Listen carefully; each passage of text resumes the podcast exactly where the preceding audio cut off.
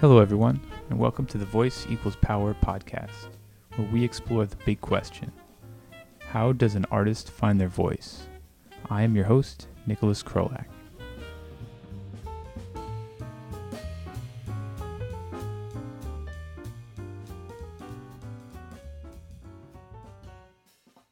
If you like what you hear today, you can keep up to date with my travels through sonic space at my website, nicholaskrolak.com, or on Instagram at nicholas underscore krolak.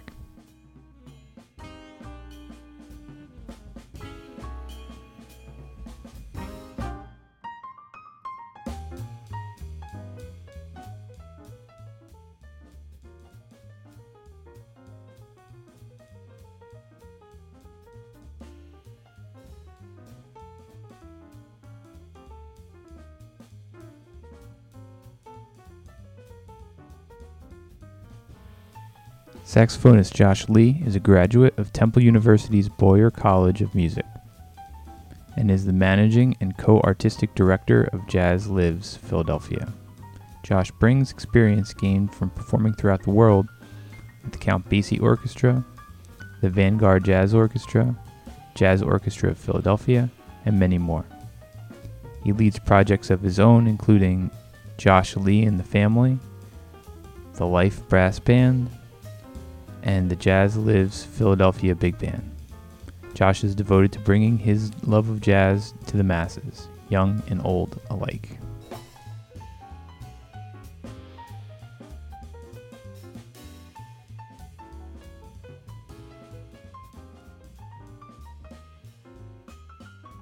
Josh Lee, Hey, what's up, man? not much. Thanks for taking the time to to be on the podcast. Of course, thanks for having me. Yeah, absolutely. Um, you just got in from from New York. You were in New York a, a bunch. What were you? What were you? What were you up to? Well, um, uh, Count Basie Orchestra was recording uh, a live album at Birdland all week for the 85th anniversary of the band, and um, yeah, we recorded a lot of stuff. I think the goal was to get something from every decade of the band's existence. Wow. So that's a, that's a lot Yeah, yeah, yeah. Yeah, but uh, it was it was a long week, but it was, it was cool. But it was it was a great weekend because Temple University came up and um Yeah, they were at they were at Dizzy's, right? yeah, oh they were, they were at um um Lincoln Center. They do doing that um competition Okay. and they they, they won it. Oh, I was sweet. Really proud of them. Yeah, the first Awesome. ever uh college uh Lincoln Center jazz competition. So they killed it. So you know Awesome. really cool. And Chris Lewis played at the the Vanguard for the first time Monday, and got to be there for that. So that was that was pretty special. Tara was there too, so Very cool. pretty cool week. Very cool. Uh, how long have you been playing with the the Basie band? I feel like that that's you've been been been with them for a little bit. Um, about probably exactly a year and a half now. Um, I joined the first of June, uh, 2018, I guess. Mm-hmm. Yeah. What? How did how did you get hooked up with them? Uh, so I, I played in this band. Uh, this band leader in New York named Jack Jeffers. He's kind of a one of the old road warriors who he used to lead the Ellington band, and I know he's done a lot of things that I just I'm not hip to. But I used to play in his band once a month at Zinc Bar, and unbeknownst to me, the the lead trombone player in that band was um, is the senior member in the Basie Orchestra. And then one day he like, "Hey man, got your passport?" But uh, yeah, it's also some recommendations from um, some uh, New York baritone players like Frank Basile and Gary Smulyan and all that stuff. So a lot of people to be thankful for. So it just kind of, I don't, you know, it's kind of Yeah. happened. I, I always love how tho- those things happen because it, it's always very like you don't really see it coming, but when you look back, you see all the pieces. You're Yeah. like, oh, no, it's this person and that person and this person. Yeah. That, that's like a thing uh, uh, I like to focus on in, in this podcast, like how that works, because I feel like a lot of you know kids coming up don't notice that or don't don't think that they just think it just like Right. happens or some magical thing, and it's like no, it's like over time you make these connections, Right. kind of builds up, and then it comes to a point. And it's like, love that, love that. You got your passport. Yeah. yeah. A lot of a lot of older cats say he is like paying your dues, Mm-hmm. which I know I still have a lot of dues to pay, but I mean, that band, you know, it wasn't not for the money. I mean, I had to travel to New York once a month, and Mm-hmm. you know, but you know, it was a still it was a learning experience and playing with, especially playing with older musicians. I mean, you can learn from every situation, but especially that. But yeah, I mean, it was. I mean, I'm still still kind of in shock, but it's you know, it's it's really an honor to be there. You know, Yeah, it's pretty cool.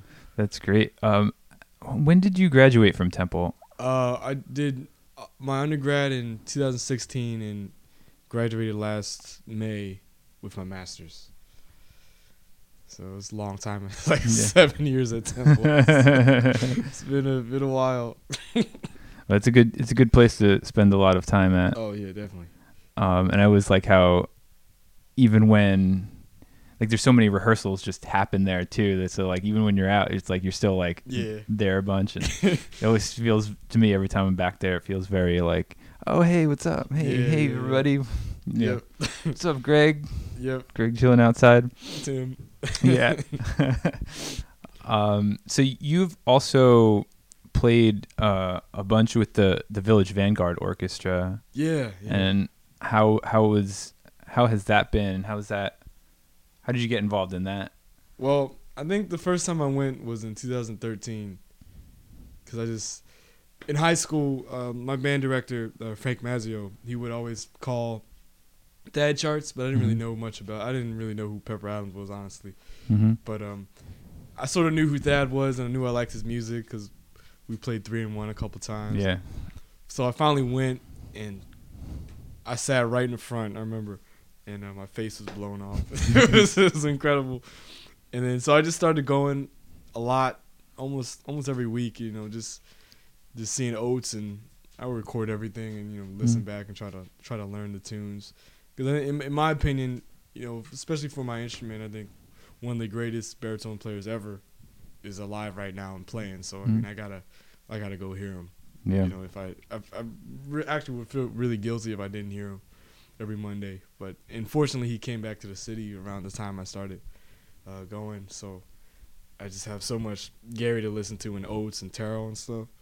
But um, I would go a lot and try to learn the songs and learn all of Thad's, at least the changes, and try to learn some uh, the, some of the baritone parts and stuff. And remember I I go sit right next to Gary. Uh, because you know the Vanguard. There's that walkway, and then Mhm. and then um, he would give me the charts because he have it all memorized. He's like, "Hey man, Terell, let you read this yet?" I was like, "Nope." And he just give me the charts. But uh, that was pretty cool. But um, yeah, I, I, I finally got a chance to sub with them in um, I think the summer of 2017 Mhm. and stuff, and I've been off and on and ever ever since. So I got I got to travel with them a couple times last year, which was really special. That was, you know, you know that's you know it's Yeah. kind of a dream come true Absolutely. because uh, you know Oatts and some of my favorite musicians ever like Dave Wong, Oatts, Yeah. You know all that stuff. Mm-hmm. So it's pretty cool. I like that with Gary. It's like ah, I got to memorize. That's That's great. Whole book memorized. Yeah, that was that was a big thing with with studying with Dave was was uh he would bring in like all like the different solis. It's like all right, working on tiptoe. Oh, okay, Yeah, okay, Dave. yeah. that stuff's that stuff's tricky. That's a hard soli. But I, I do like I do really enjoy the Thad charts. I've I've got to play a bunch of them with um the Delaware Water Gap Oh, Kim. uh band with Matt Vashlishan, Uh. and um that's been pretty fun. Um, I, I just I dig that music. It's it's really amazing. great. Um, so what what brought you to um to bari? Uh, my band director. Yeah. I played tenor in high school Mm-hmm. in marching band and stuff, and um, I guess they needed another baritone player. I honestly think he thought it was funny because I was really short in high school, so the horn was like my size, and he just told me to switch in junior year, and um, kind of stuck with it. But so I'm I'm happy, really happy he did that. hmm You know. Could you talk a little bit about your experience in in high school and and and like learning music like earlier even earlier experiences but just like like um I guess like pre-serious study. Okay. Yeah. Um, well, my dad plays saxophone, and um, we always played together in, in our church. Mhm. We go Christian Stronghold Baptist Church in uh, 47 in Lancaster in West Philly, and we would always play, and he would always have like weather report on and stuff, Mhm. and we listening to music, and so there's always always jazz or some type of some type of form of jazz in the house because his his big hero was Grover Washington hmm and um, you know, it's also one of mine, you know. But um, yeah, just trying to emulate my dad and stuff, and and um, especially that's why I picked the saxophone. hmm But in high school, I was really fortunate to go to a school that had a really serious jazz program and just music program in general. So we would practice every day after school, and um, even if I didn't really know what was going on, I'm still glad I was able to hear, have stuff s- sort of start sinking in, especially like that because we play a lot of some Buddy Rich and uh, we play some Ellington tunes and you know it's it was like a really great foundation Mhm. what what Maz did and, and still does. So it was you know it's kind of where I attribute a lot of it to. hmm So you, you attribute a lot to um, it's kind of like listening and like letting it sink in. Yeah. Yeah. Yeah, definitely. Definitely. Even if I didn't really know much about it cuz when I first came to the Temple, I didn't know anything. Mm-hmm. That was that was awful. But uh I, mean, I still had stuff in my ear, so I guess over time it started to make more sense, especially Yeah. studying with Oatts. Mm-hmm. Uh, what was what was studying? What were some of the big lessons or, like keystone moments with studying with Oatts that, that you can recall? Because he is like a he is Oh, a, yeah. an amazing amazing educator. He oh yeah. he uh, he gave a master class to the grad program hmm about how to give master classes and it, Oh, just like man. blew my mind like the whole the whole thing i have like pages and pages of notes from it and everything from it is just just gold there like isn't any isn't was not a dull moment Oh man, I'd love to see that. But uh I remember one of the things was um uh I guess when I first came in, he actually gave me a lesson when I was in high school for free. He, I just came in cuz um he knew one of my uh, high school teachers and they hooked me up and I came in and he was gracious enough to just let me, you know, play for him. That's the first time I met Tall Stool actually. oh He was in cool yeah office. but Oatts was saying, yeah, talking about scales, and he was he was talking about uh, vocabulary and language, and just you know he showed me the bebop scale and like s- stuff around dominant chords. And he's like, yeah, these are these are your kind of scales you got to practice now instead of just you know running up and down Mhm. arpeggios. And it was kind of it's all about the language. And another thing that I'm still working on is um, taking stuff around the cycle of fourths because that's Mhm. just, you know, it's like the the bird blues around the cycle of fourths. I mean, I'm trying to get fluent enough so I can do that without stopping multiple cycles through and and not and focusing on time and focusing on intonation and all that stuff, but focusing on trying not to repeat things and that that's a hard thing. But I know Oatts can do it. You know, Mhm. and that's that's something that took maybe two or three years to actually click. Yeah. I was trying to figure it out. Then one day in the practice room, I was like, "Oh, okay, sort of get, sort of Mhm. get it." But you know, and um, another thing, he was, he was, he was all about sound and having a, having good sound, and especially with Thad's music is playing aggressively on the baritone, just like the lineage of Pepper and, and Gary and all that stuff. And uh, breathing was a big thing I was terrible at, you know, because if you if you watch Oatts, that's why I like going to the Vanguard. You get to see him in person. Mhm. You know, if you wa- if you watch him, you look like he's looks like he's drowning. All the how aggressively he takes air in and all that stuff. So Mhm. that it was, you know, it's kind of a cool thing to see uh, him uh, do what he's preaching. You know, because you know everything he's saying he's doing. And it, it makes a lot of sense seeing him. Yeah.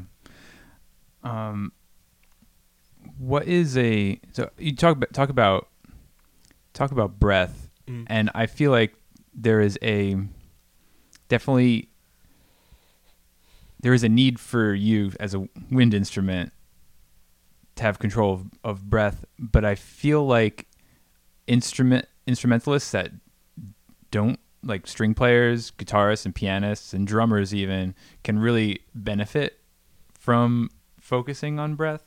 What are some of the things that you worked with, uh, worked on with Oatts in terms of breathing, and um, your response could be totally saxophone specific, but Uh, I think that it will help everybody.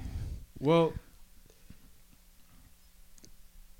I think one of the big lessons he always had was, um, you know, how you inhale is, is if you're seeing a, you know, the love of your life for the first time in 20 years. You know, he's always like, you know, Yeah. like, it really, even if it looks really animated. And one of the biggest things that I always remember is, uh, he told me, maybe it's a saxophone or wind instrument related thing, but he, he he breathes and moves around not because he needs to, but the music needs that type of intensity.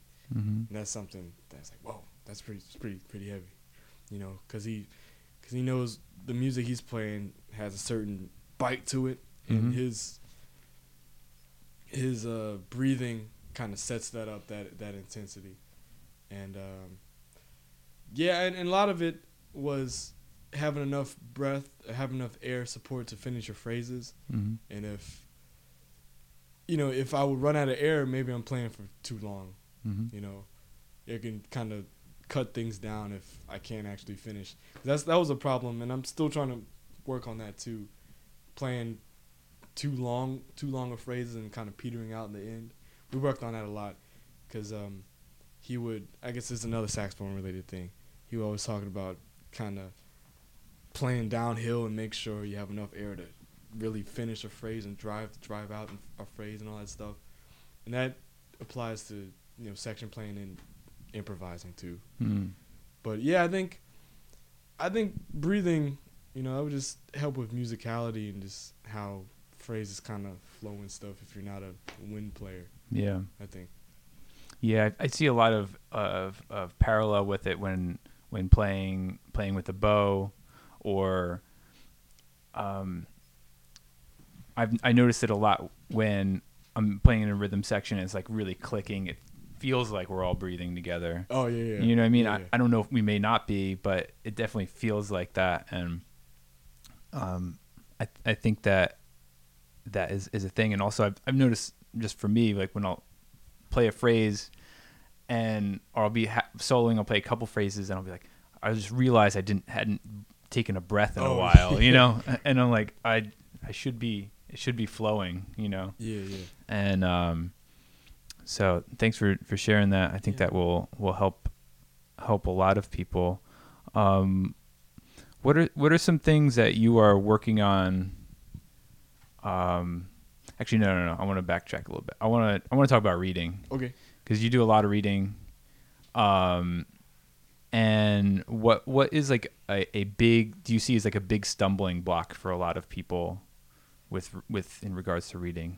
Just being getting the opportunity to, because I mean, most of the stuff probably like honestly like ninety percent of the stuff I do is big band stuff. So I get a Mhm. lot of chances to read, but not you know not everybody gets a chance.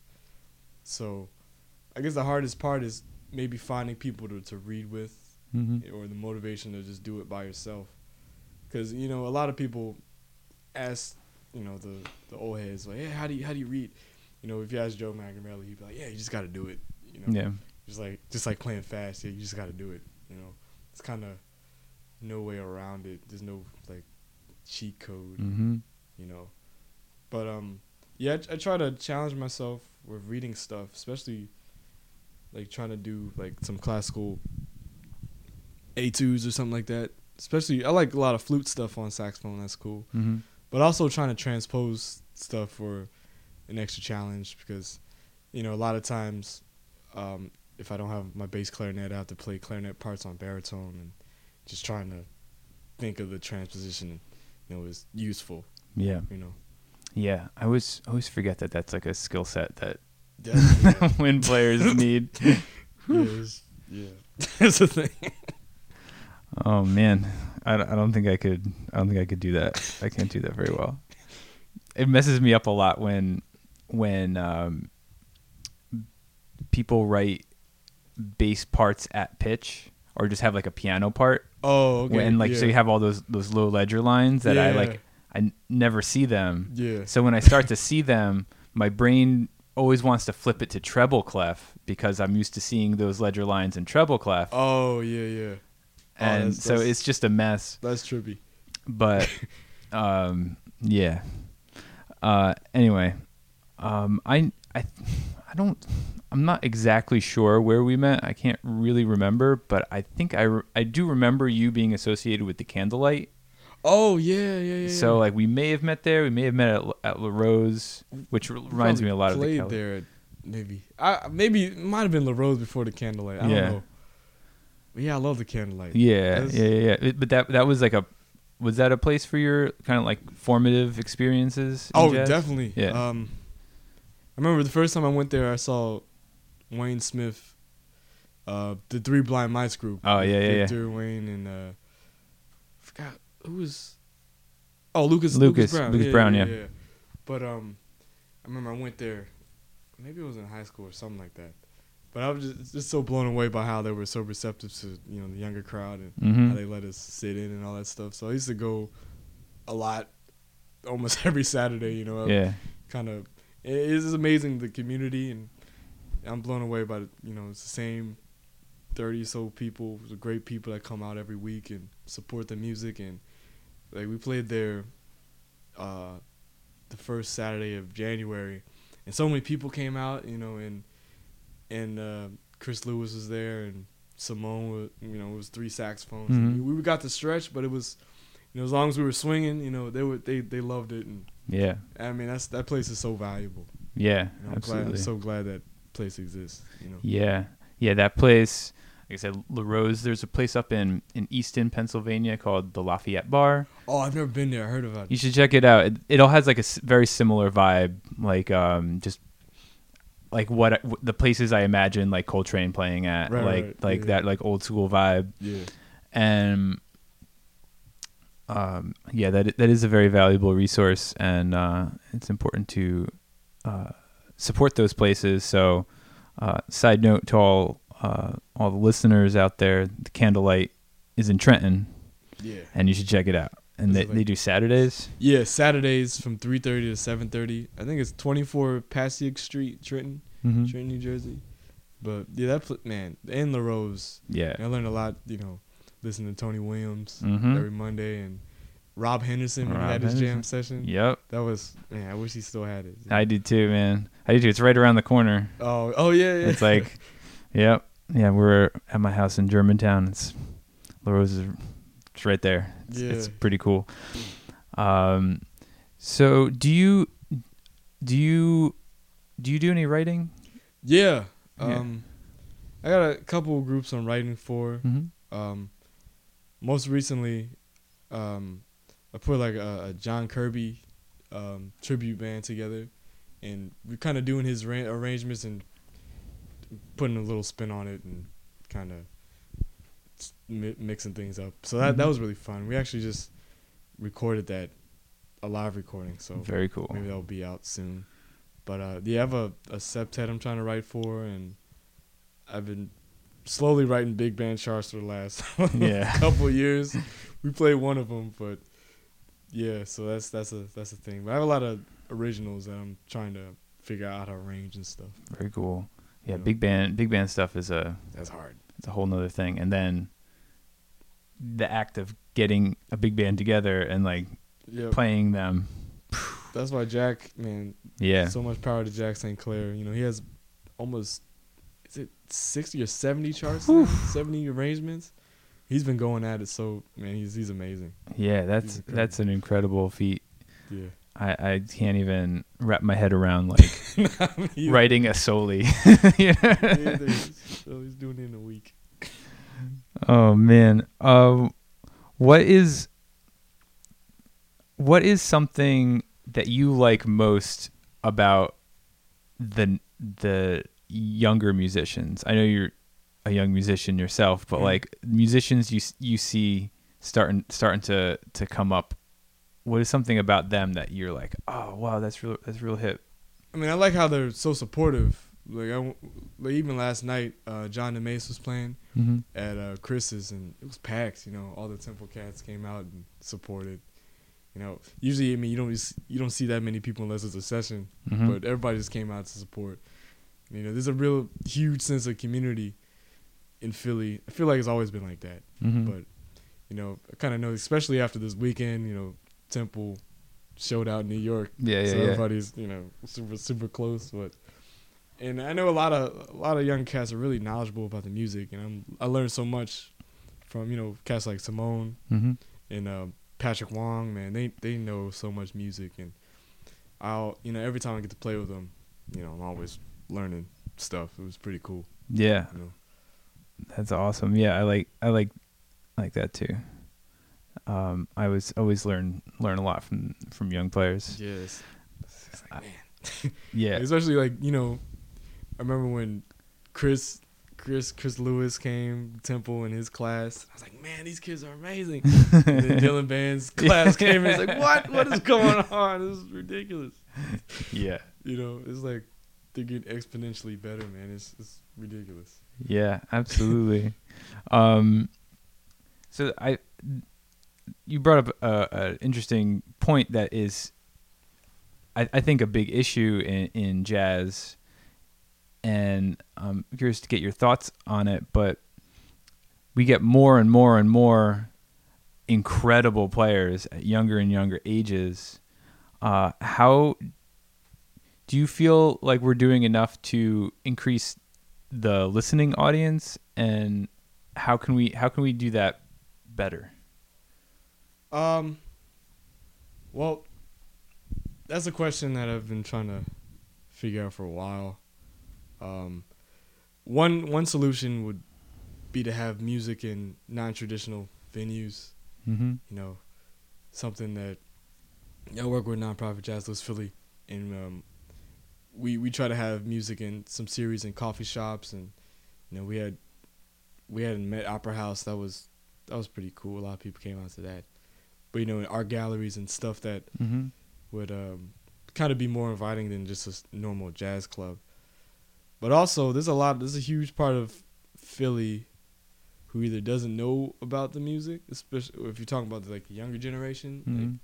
like like the school school children, or can't go out to see the music, like the the older generation that you know, might be in nursing homes or retirement communities.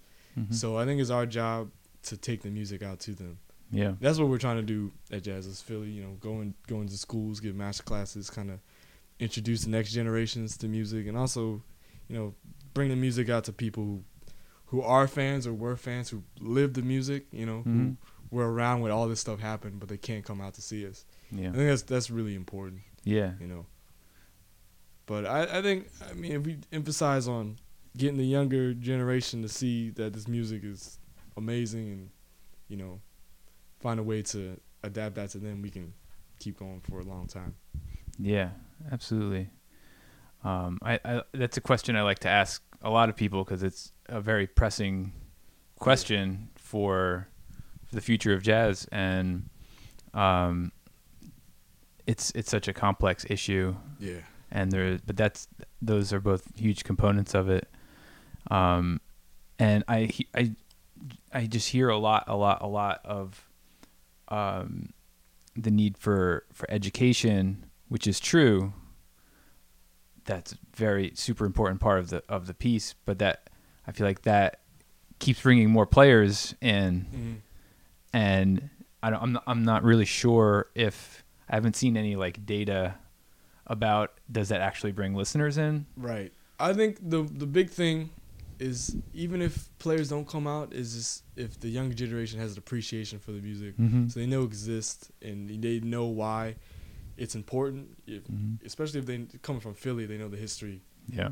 why so many players from Philly are important and the historical aspects and culturally and socially what was going on when this music was happening. Mm-hmm. I think that might bring some more listeners in. You know, Yeah. they don't don't really have to play. Yeah. Just Absolutely. appreciate it. You know, Absolutely. That actually reminds me of a um, before you came over an application that I'm working on, just started working on that uh, I, I hope you take advantage of and anyone listening takes advantage of, but the Jazz Road tours. Okay. Um, um, it's through uh, South Arts. It's called Jazz Road Tours, and Mhm. uh, it's like a, a stipend program to help fund tours that go to non-traditional places. Oh, cool, cool. So it's like smaller tours, like six six uh, day or so tours that go to um, like you can have like a, a bigger place in there, Mm. but the the goal is to get to like smaller communities, communities that don't have access to jazz and play in other uh, things. So um, I encourage everybody to check it out. It was just uh, application I was working on before you came over. This That's whole good. morning was me working on applications. it's it's uh you know when you get into band leading, oh yeah. it just becomes like. Oh, I gotta fill this thing in. I gotta get this thing together. I gotta organize all my charts. Oh yeah, yeah. But it's all good. That's all good. good. I'll find some time to to shed later. um, w- what is something that you see in the jazz scene that's been done, maybe has been done a certain way for a long time, but you you feel like needs to needs to get disrupted, needs to like not work that way anymore. Hmm. Um, let me think about that for a second. So something that continues to happen that should probably change. Should probably change or just be improved upon, or Just of. Well, maybe from a young person's perspective, um, I think there needs to be more seeking out apprenticeship because I think back, Mm. you know, back in the day, you didn't learn it in school. Mhm. You just had somebody basically follow around and learn on the job, and then Yeah. they say, "Hey, you want to fill in?" You know, yeah, that's kind of feel like that's kind of how it is in places like New Orleans. Mm-hmm. You know, I mean, it, we have a huge community here, but it seems kind of one-sided towards. I mean, we're so thankful for people like Boone Mm-hmm. and Bobby Zankel, you know, some of the old heads, but I think the onus has to be on us to go out and seek the old heads to to learn from. yeah, I mean, they're not gonna just come to us. And there's a lot of people in Philly probably we just haven't heard of or just stay in or don't don't really play that much. yeah. 'Cause there's a lot of sort of separate pockets in, in Philly. But I mean, that's that's one of the things I like about New York is that a lot of the older musicians who toured with you know Ellington and Basie and like you know Jacket, they're still playing, and so there's there's opportunity to to mix with the younger Yeah. younger cast. But you just got to go out and Yeah. and, and find them. Yeah. you know, because they have you know they're they're the, they're the history. They live the history, and when Mhm. they're gone, you know that that part of history is gone. you know, Yeah. which is sad. Yeah. That that's a great point. That that sounds exactly like how you got involved in in the Count Basie band and how you got involved in the Yeah, In Village Vanguard should be around Orchestra, the old it's people, just- you know? just going out there and seeking it out. So yeah. that's that's really great advice. Um, there's another here's another question that I ask a lot, and um, it was actually the original idea that became this podcast Mhm. uh, that I pitched to a couple places and they, they didn't want to do it. Oh. But it's okay. It turned into this, so yeah. it's all good. But it was a column, uh, like a like a written column, and it was called "How Do You Hear?" And it was me asking people that hear or use their ears for a living Mhm. about the process of hearing and like what it's like for them. Okay. So, how do you hear? And you can you can this could mean whatever really you want, but like I'm I'm kind of interested in how you process music like when you when you're hearing it either uh, listening um, by yourself or on a gig or or whatever. Well, I always like to listen to the bass. Mm-hmm. So, I mean, I wish I could play bass. So I always catch myself trying to sing the bass lines. Mm-hmm. You know, because I think that's.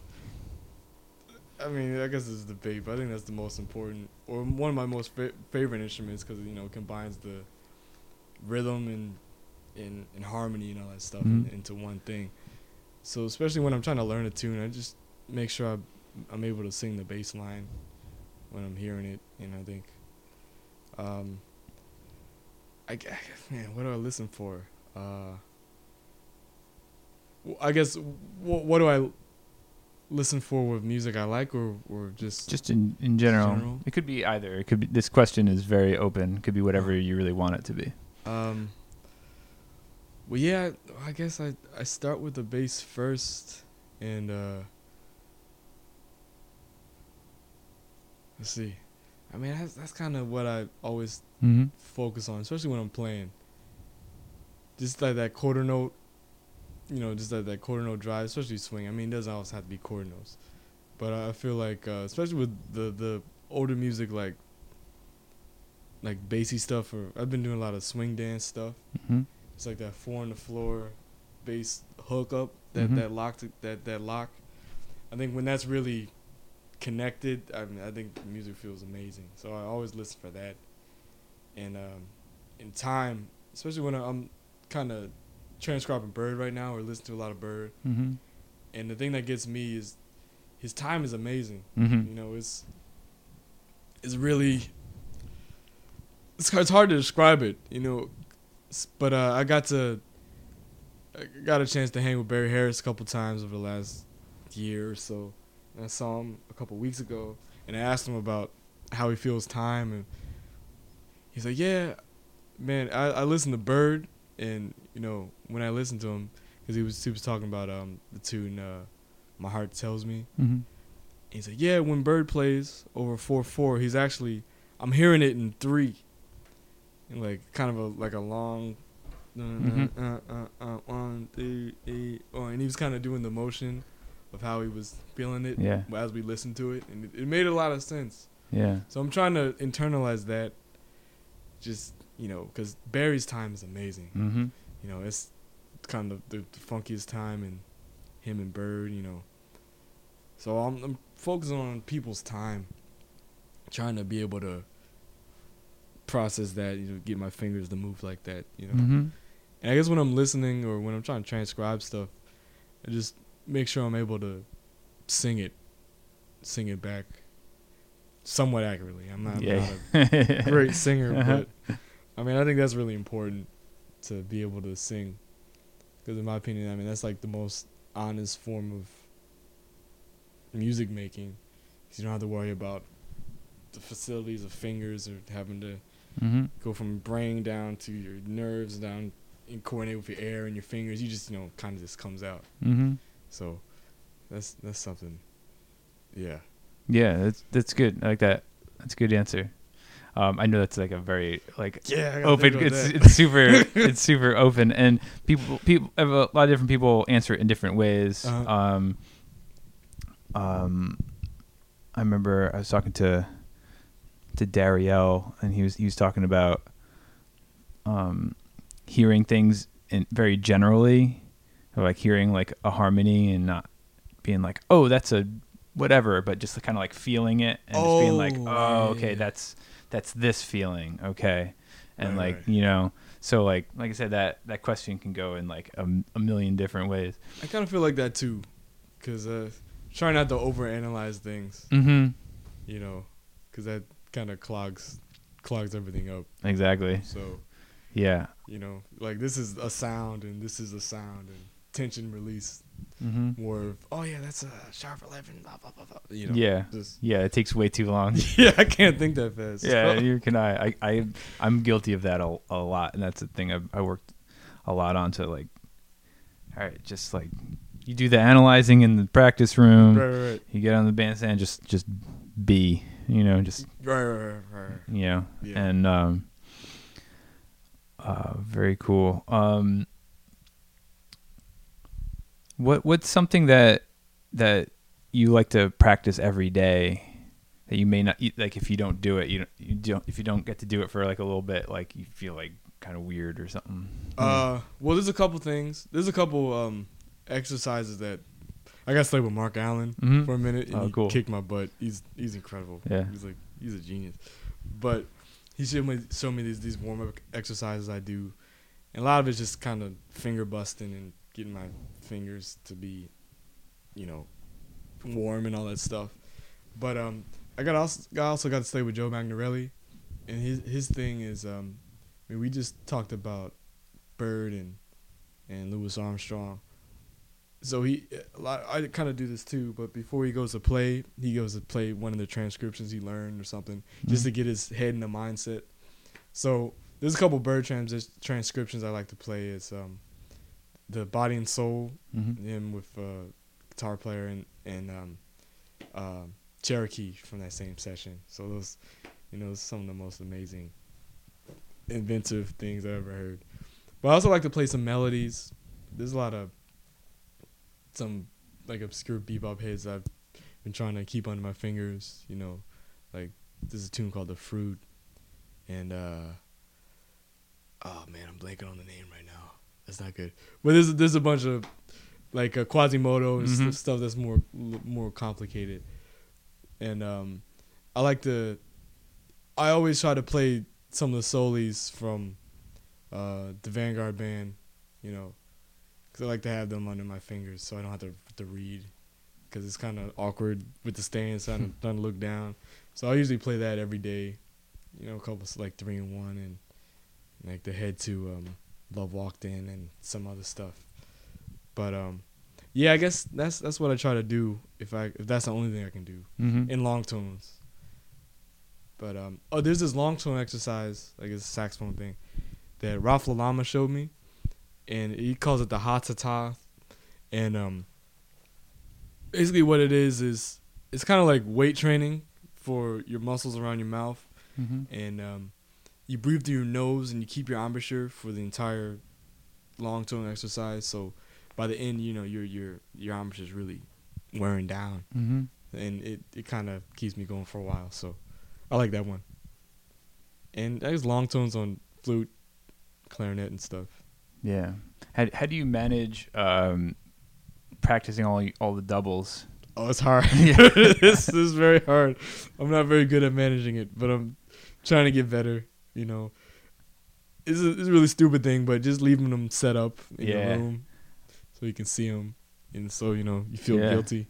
That that that's that's maybe a small thing, but that that's huge. That's Yeah. that's like a that's that's really really um I I find that quite important to practice just having it even with like a thing I'm working on like it's like a like a like an etude just having that on the stand Yeah, yeah. so I don't have to like go dig for it. What was I working for? Just those like little little bits really add up yeah. and um Putting your phone away. putting your, That's a terrible one. That's yeah Yeah, that's a rough one,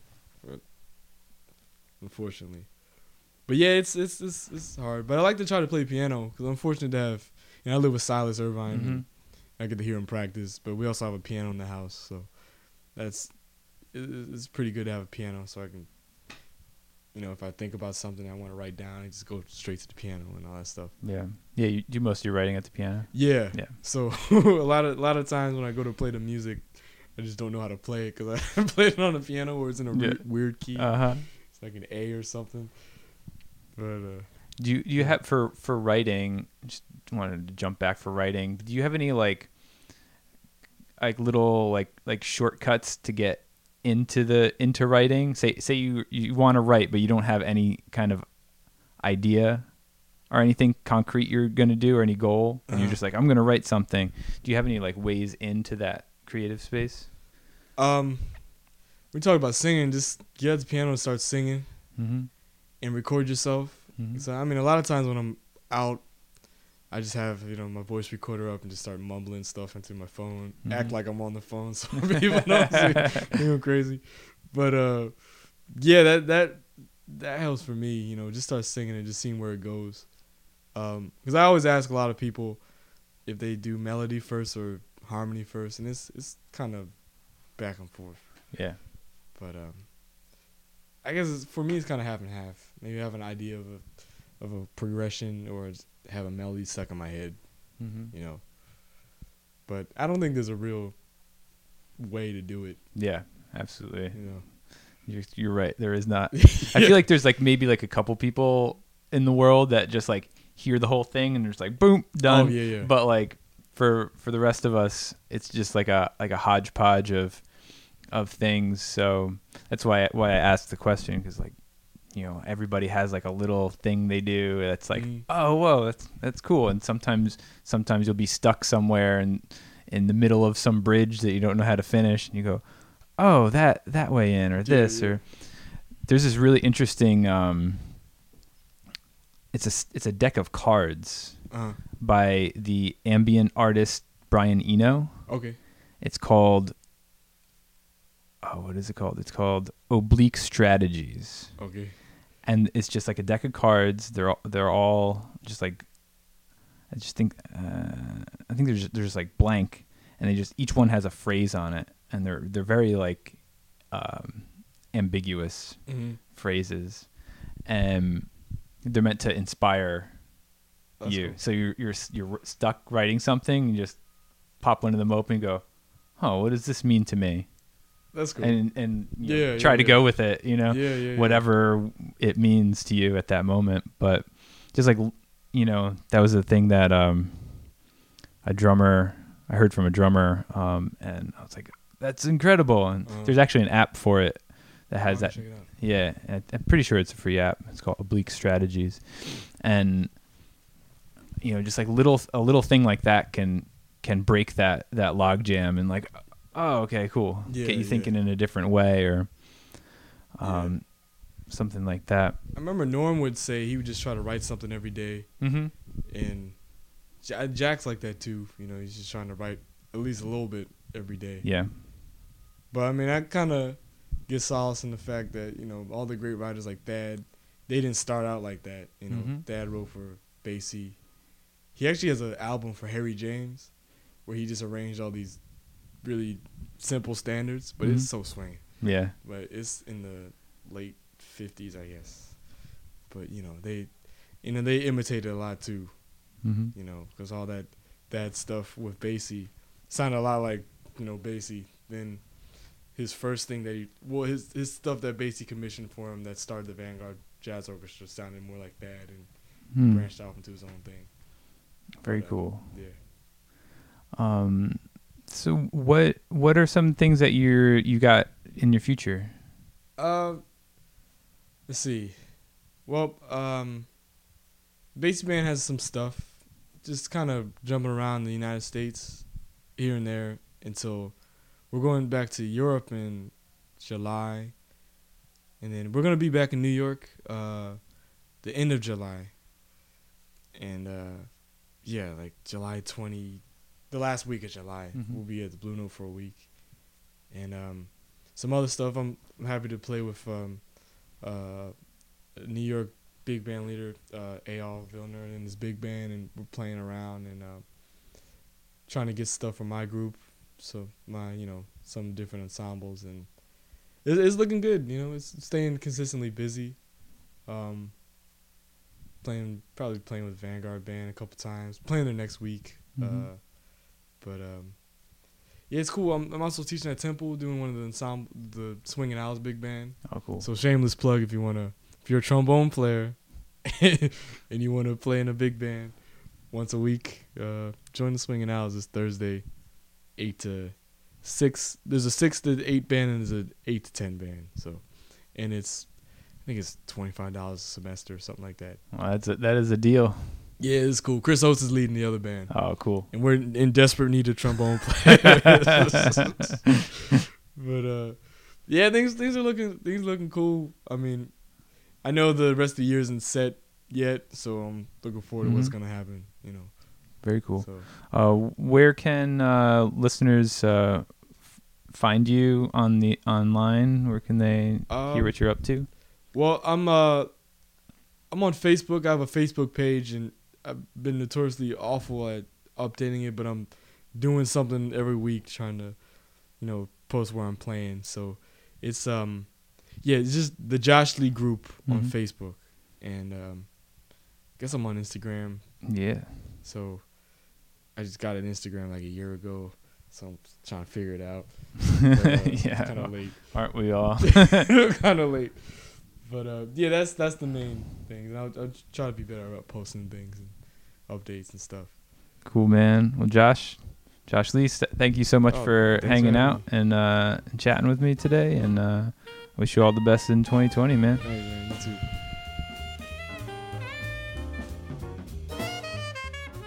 Thanks for listening to the Voice Equals Power podcast. For me, this series is a labor of love. My goal is to help document the making of jazz history in this moment. If you have any suggestions about who you would like to hear on the show, drop me a line. Thanks for tuning in, and remember, your voice is your power.